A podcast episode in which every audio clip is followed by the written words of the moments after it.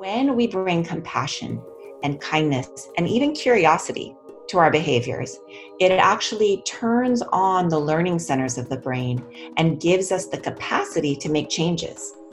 Conversely, when we shame and judge ourselves, it shuts down our capacity to learn and it keeps us stuck in repeating the same patterns that are causing harm.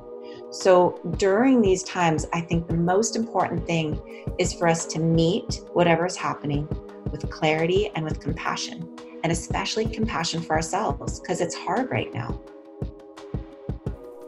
Welcome to Voices of Esalen. I'm Sam Stern. Today, my guest is mindfulness and meditation expert, Doctor Shauna Shapiro. Shauna is a clinical psychologist, professor, and best-selling author, most recently of the book, Good Morning, I Love You, Mindfulness and Self-Compassion Practices to Rewire Your Brain for Calm, Clarity, and Joy. I chose to speak with Shauna in early April two thousand twenty amidst the global pandemic of the coronavirus in hopes that she could offer both perspective and some actionable practices to help us all cope. Um, I found our conversation extremely useful. I hope you'll enjoy it. So obviously, Shauna, at this time, we can certainly use a lot of calm and clarity. And part of the reason that I've asked you on this uh, podcast today is to speak about accessing your greater wisdom in the, in the time of madness like this. I wanted to give you some space at the beginning of our program to address any listeners out there who might be experiencing great anxiety or fear in the face of the unknown. Absolutely. I mean, right now, all of us are experiencing the impact of the uncertainty and the overwhelm, um, you know, in our nervous systems and in our hearts and our minds. It's impacting all of us. And I think the first thing to say is that's natural, right? It's normal and appropriate to be afraid right now. And the key behind these practices is really to help us meet our fear or grief or our frustration, to meet this with clarity and with kindness. And I think this is really the power of mindfulness, is that it gives us the resources to meet whatever's happening and, and to really see it clearly so that we can respond effectively. In fact, the word mindfulness means to see clearly. So all we're trying to do is see clearly what's happening so we can meet this moment and respond with wisdom and compassion. That's really beautiful, that that idea that mindfulness is to see clearly and not want it to be different, but just to experience it. Um, in, in your book, Good Morning, I Love You, you bring up this interesting equation, which originates from the meditation teacher, Shinzen Young, and it, it, suffering equals pain times resistance. So would you mind uh, speaking about that? That's a really important one right now. So from a mindfulness lens, pain is a part of life. Pain is the fact that we all are going to get sick, grow old, and die. Um, none of us escapes, and neither do the people we love. And that's the reality of our life. And all of us are experiencing that right now, where there, there's pain is kind of a constant part of life. But suffering is optional. And this is the, the beautiful part of the equation. It says pain times resistance equals how much we suffer. And so we only suffer based on the amount that we resist the pain. And what I mean by resist is where we fight against it, or we judge, or we blame, or we shame. So, for example, if I am feeling really stressed and overwhelmed right now, and I'm trying to work, and all my kids are at home doing online online school. We have four kids at home right now, so I'm speaking uh, out of my personal experience. And then maybe I snap at someone. So there's the pain of the experience, right? But then if I resist it and I start judging myself and shaming myself and saying, God, you're such a terrible mom and you're a meditation teacher and why can't you handle this? I'm I'm adding to my pain and I'm increasing my suffering. And so the way the equation works is that if you just accept the pain of what's happening, which for all of us, there's not tremendous control right now. So there are certain things we can do, of course, shelter in place and wash our hands and keep up on the news in a sane way, but there's a lot that's out of our control. And so what we want to do is face that pain without adding suffering to it, without adding our resistance. And so from the mindfulness lens, we learn how to embrace the pain. So for the example, the small example I gave, to notice how much pain I'm feeling from snapping at my child and to feel the remorse, but then not to use my energy to judge and shame myself, but instead to feel compassion. Say, sweetheart, you're a little overwhelmed, and to see it clearly and say, what can you do next time so that you don't snap? How can you pause or take a deep breath? And what's interesting is when we bring compassion and kindness and even curiosity to our behaviors, it actually turns on the learning centers of the brain and gives us the capacity to make changes. Conversely, when we shame and judge ourselves, it shuts down our capacity to learn, and it keeps us stuck in repeating the same patterns that are causing harm. So during these times, I think the most important thing is for us to meet whatever's happening with clarity and with compassion, and especially compassion for ourselves, because it's hard right now. Shauna, that's so wonderful. I'm, and I'm so glad that you brought up compassion. Some people may be experiencing a, a family member or a friend who's sick or going through a hard time or dealing with isolation or other issues. And of course, we empathize with them and we want to show them compassion. In your book, you talked a bit about the difference between empathy and compassion, and I was hoping you could speak to that. Yeah, it's so important right now. I'm so glad you brought that up, Sam. So what's really interesting is, of course, all of us are have loved ones and friends and people in our community that are suffering right now um, in big and small ways. And so what's important is to learn the difference between empathy and compassion. And there was recent research out of um, Europe, out of Germany and Switzerland, that showed when you experience empathy for someone who's suffering, like let's say you see someone stub their toe, your mirror neurons get activated and you're like, ouch, and the pain centers in your brain light up. When you um, feel compassion for someone, you have to go through the gateway of empathy because you have to know they're suffering. That's why we need these mirror neurons. But then when you feel compassion, you, you activate the reward centers and the positive centers in the brain because it transforms into this desire to help. You actually feel your love and your care for this person. So this is really important at a time right now where we're seeing people suffer. And if we get stuck just in empathizing with them, we're going to get burned out and overwhelmed because then we're just we're just triggering our pain centers in our brain because we're feeling their pain. So the key is to feel their pain, not be afraid of it, not numb out, feel their pain, and then transform it into compassion, the desire to help, the the sense of how much I love this person, how much I care about them. And it's a challenging one, and you have to stay really present. But the key is to focus on your love instead of the pain, to focus on, I want this suffering to end for them. How can I help? And that is actually very protective. And when I work with therapists and physicians, and especially right now, people on the front line, this is so, so important. Yeah, that I, I can't think of, of another practice that could be more important than this. And of course, I'm thinking all the time about the the doctors and nurses who are going through hell right now, basically. And, you know, I, I, I understand it.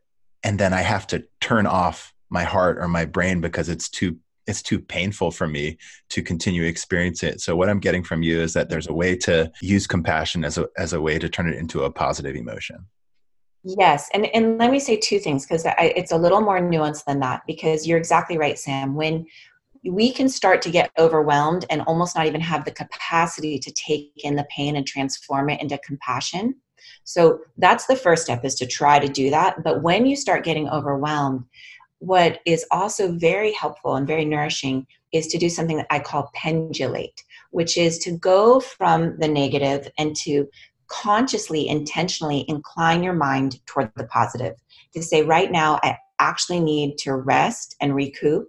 And so some of the meditations that I work with are, how do we take time to focus our mind on gratitude and to think of all the people in our life that have supported us in past and present, and to notice the beautiful, even the simple things.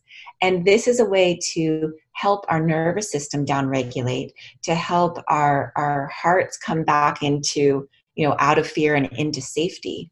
And one of these practices that I love, and for those that are listening, you can do with me right now, is is simply to let your eyes close and then let there be a gentle smile on your mouth. And I know it sounds a little bit fake or a little bit hokey, but the smile signals to the nervous system that you're safe, that you can relax. And it is so important for us right now to take time every day to rest in this safety. And so to pause and feel the smile, and you can even let it crinkle up into your eyes. And then I'll just put my hand on my heart. You can try that with me. And this is just a very gentle gesture of self-care. And when you put your hand on your heart, it releases oxytocin, which is a healthy hormone chemical that supports us. And so you can just pause and let yourself be nourished. And when you're ready, you can let your eyes open and just notice that this small practice, it maybe takes thirty seconds, can actually help us move out of our fight or flight response and into a more grounded place from which we can then return to help and support.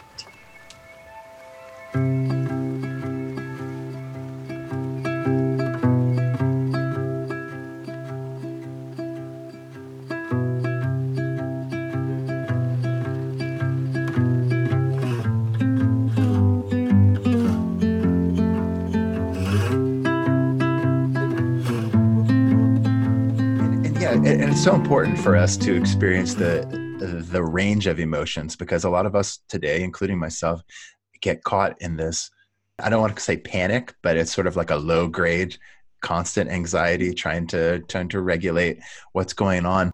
There's a section in your book, which I really appreciated, which in, is entitled Priming Your Brain for Joy. And, and, and there's another mm-hmm. word that you use called mudita, empathic joy. And I was wondering if you could just speak about how can we access joy and empathic joy? Absolutely. And what's interesting is, so we have something called the negativity bias. And what this means is we tend to focus on the negative. And evolutionarily, we've been hardwired to do that. And it made sense. This is how we survived. We scanned our environment for danger. And we're really descended from these anxious ancestors who were constantly looking for danger, right? We're not descended from the chill, mellow people who, you know, when there was a rustling in the bushes, were like, oh, let me pet the pretty kitty. Those people died. So we're, def- we're descended um, from people who were anxious and always scanning for the negative. But this tends to be problematic, especially in our current day where there's not those same life and death stressors all the time. Although right now it actually feels like it. But what happens is just what you said, is we have this low-grade anxiety all the time, and our body, our physiology never gets to rest. And it's really out of that rest and out of that clear seeing that our wisdom, that new solutions arise. And so one of the focuses of the book is how to take time to balance this negativity bias and to incline our mind towards joy and towards gratitude and towards beauty. And the word mudita, it's actually one of my absolute favorite words. It means to take joy in someone else's joy. And the easiest way to think about it, and I'm sure you can relate, is to imagine a child, right? To imagine that child having a success. Maybe it was their first, you know, time they walked, or the first time they said something, or as they get older, the first time they scored a goal. And to feel as a parent, you're just joy in their joy, just this tremendous joy. And yet it tends to get a little harder when it's maybe your colleague or, you know, your friend, that sometimes it's harder for us to access that joy. And one thing the Dalai Lama said that was so beautiful, he said, if you can learn how to practice mudita, if you can practice joy in another's joy, you've increased your odds of happiness seven billion to one. Because there's always someone happy around you. You can always find it. And so this practice of mudita, um, and you can do it even when you're sheltering in and in quarantine, is to find a friend or a family member and to sit and just repeat again and again, what brings you joy? And then listen for their joy. And to do that for a couple of minutes, and then you change roles. But what's extraordinarily about this is it's twofold. First is instead of talking about how afraid you are or what's wrong in the world, which we all could do twenty-four hours a day, you're actually taking this precious sacred time to focus on the joy. And you're cultivating these neural pathways of gratitude, of presence, of happiness, and you're receiving that joy from someone else. So I really encourage people to find time every day, even if it's five minutes, to practice this. In, in my family, we've been practicing quite a bit, and the kids kind of roll their eyes every time I say, we're going to do the joy exercise. But it's important. It's just as important as our doing physical exercise. And it really does carve out these pathways that are incredibly protective and are growing resources for us in this time. That is so great. Yeah, thank you. I'm so glad we're having this conversation, Shauna, because I'm I'm getting a ton out of it. You know, these these questions aren't just for some abstract listener out in the out in the in the space who I've never met. They're for me. Um, I want to I want to talk a little bit about coping. Right. So, so in your book, you talk about two of our most ineffective coping mechanisms, which you say are, are shame and self-esteem. Can, can we speak a little bit about why these two coping mechanisms don't work? Absolutely. And I'll start with self-esteem because that one's kind of the most surprising. You know, self-esteem, we've spent millions of dollars training our, our kids in schools in self-esteem. And what the newest research is showing is that self-esteem is actually not very effective and not very um, protective of, of people during stressful times. That self-esteem is great when things are going well, but it's kind of like a fair weather friend. And as soon as things get hard, it abandons you because self-esteem is always based on the external and how you're doing and comparing to other people. The powerful and perhaps surprising antidote is self-compassion. Self-compassion is there all the time, no matter what, when you're succeeding and when you failed. And so what happens is you learn how to be your inner ally instead of your inner enemy. That self-compassion is this kind of, I find it, it's like this protective suit, that it's like, no matter what happens, I'm on your team. And it's also incredibly protective and an antidote to shame, which is our other coping tool, right? When something goes wrong, we either kind of pretend it didn't happen and we build up our self-esteem, or we beat ourselves up and break ourselves down. And shame, you know, people have this mistaken belief that if they shame or judge themselves or push themselves really hard, that somehow they'll improve or get better. And yet the research shows the exact opposite. For example, people who are trying to lose weight, you know, you would think that if you were really tough on yourself and beat yourself up, you would do better. No, the people in the self-compassion group who were learning self-compassion as part of their diet were much better at exercising and eating healthy. And it turns out that when we care about ourselves, we take care of ourselves. People are often so afraid when I suggest they practice self-compassion, they say, well, I'm going to become indulgent and a couch potato and lose my edge and lose my motivation. But science shows the exact opposite. People who practice self-compassion or are higher in self-compassion, they're more motivated, they're better leaders, they are um, rated by their partners as more generous. You know, people think self-compassion is selfish, but they're rated as more generous. And they're much more effective at making change.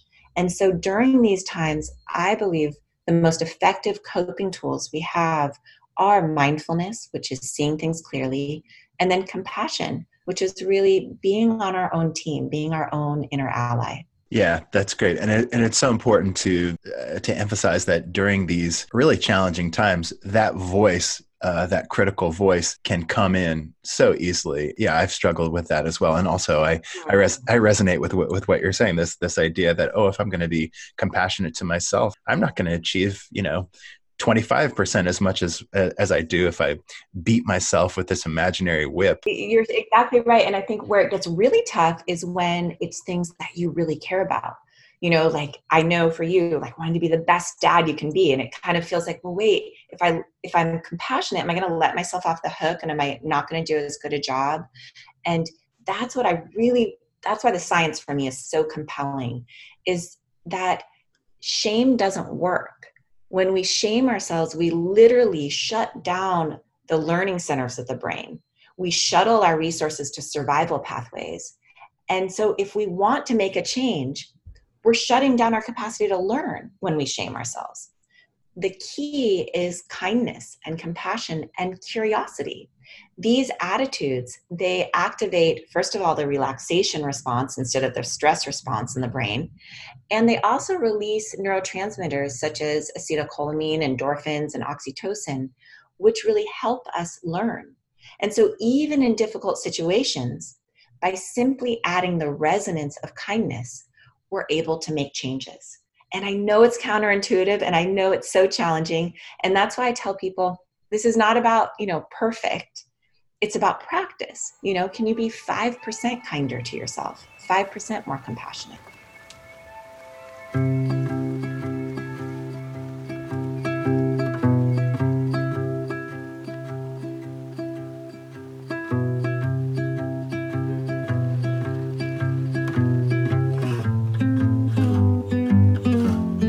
One thing that I really like about your work, Shauna, is that how you use science and you use studies in order to defeat uh, ideas that have become ingrained in uh, in the collective psyche but are untrue. You know, it's you're always coming at mindfulness from the scientific angle, using studies to bolster your teaching, but your attitude is anything but clinical or cold. I mean, it, in fact, it seems more warm and heartfelt than I would normally associate with research-driven work.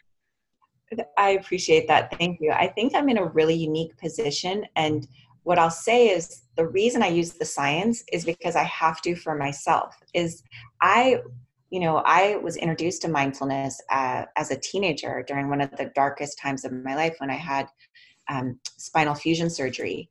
And it was almost like I didn't totally believe it worked. Like it, it was so helpful and beneficial, and it helped me so much through the pain, the physical pain, and the loneliness of that time. But um, when I came back from Thailand and Nepal, where I'd gone to study in these monasteries, there was a part of me that was like, hey, but does it really work? And is this really for real?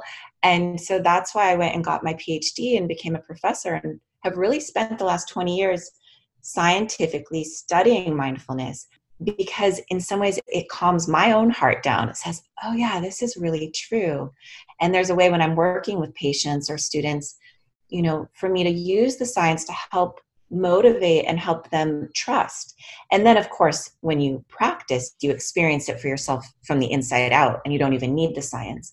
But there's a lot of ways that the science kind of calms us down. And again, that's how we learn. We learn when we feel safe.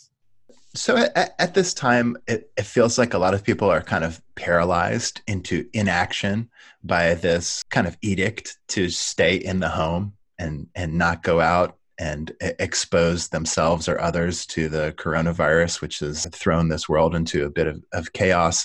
There's a phrase in your book, which I really liked, that you encourage your clients to set, quote, ridiculously unambitious goals.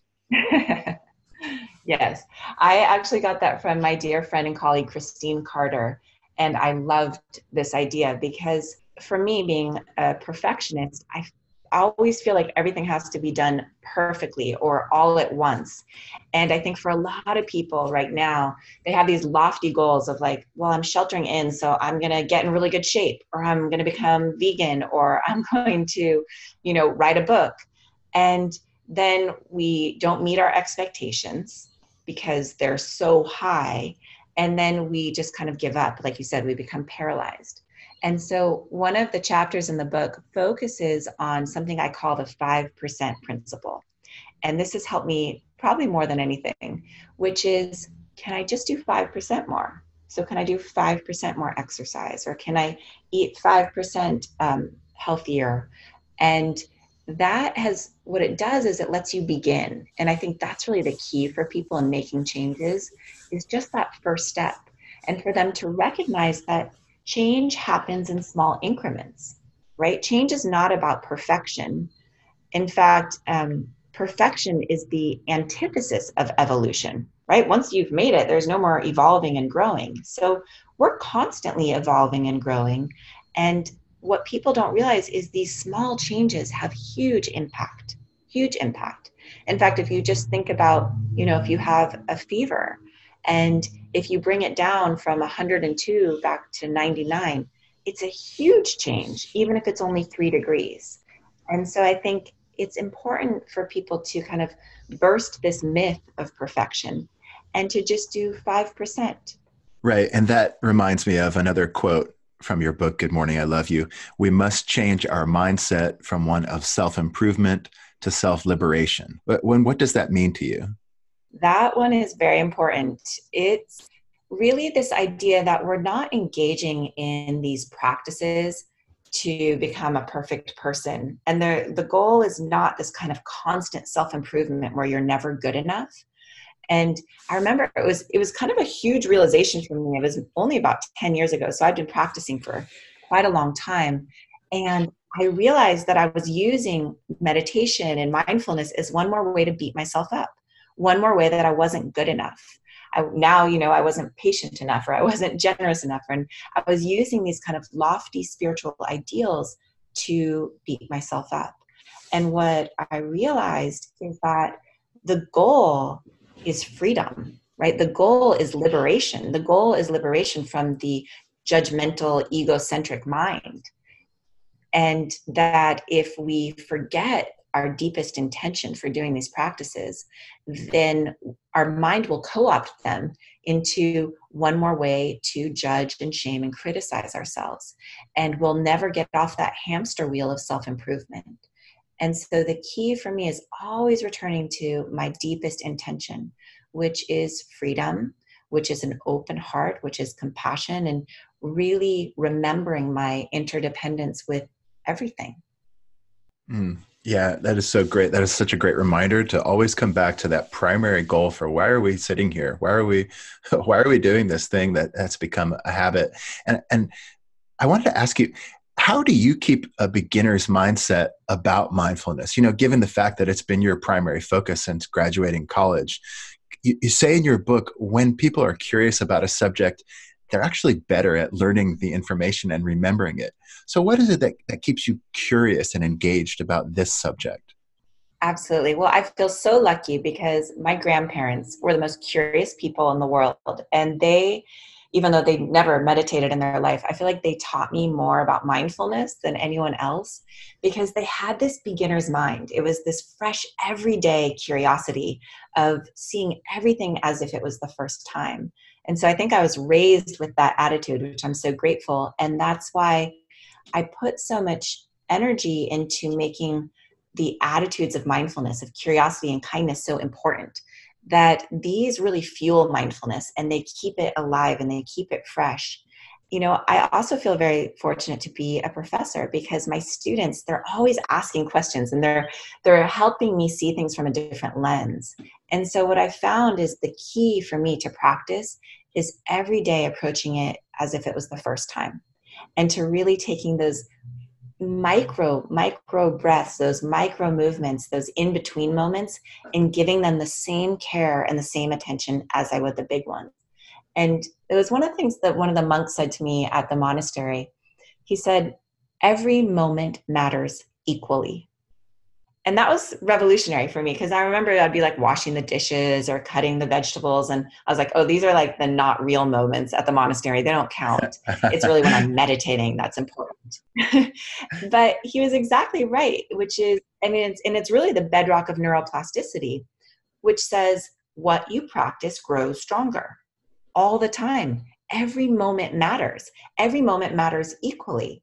And so what I've learned and what has really brought a lot of joy and a lot of health into my life is bringing curiosity and kindness to everything, that every moment matters. And gosh, if you have kids, they'll remind you all the time. my my son will often say, what are you practicing right now, Mom?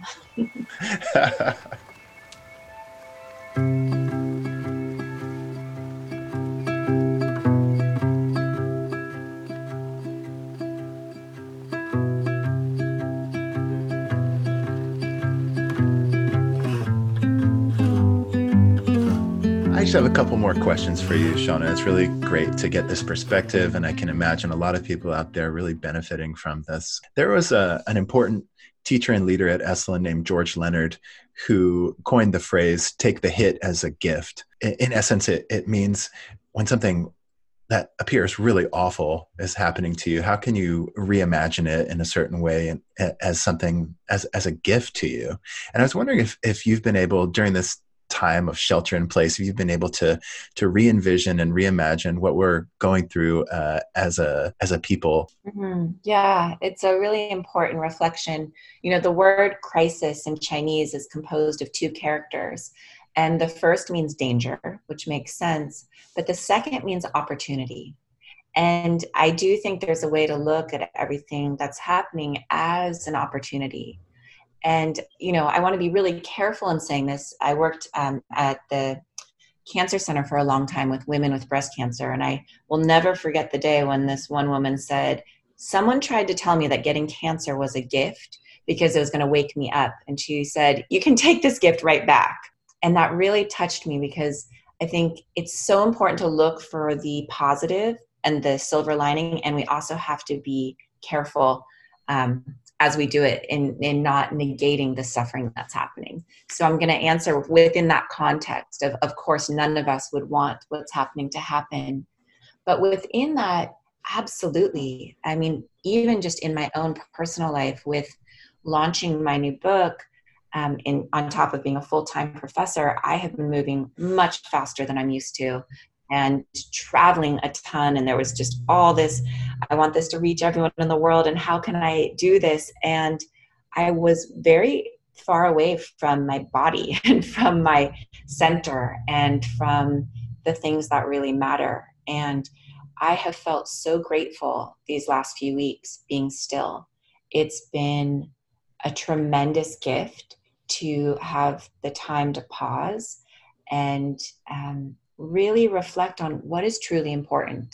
And I think all of us are seeing that, that, you know, if you think back two months ago, what you were worrying about, it seems relatively trivial compared to right now.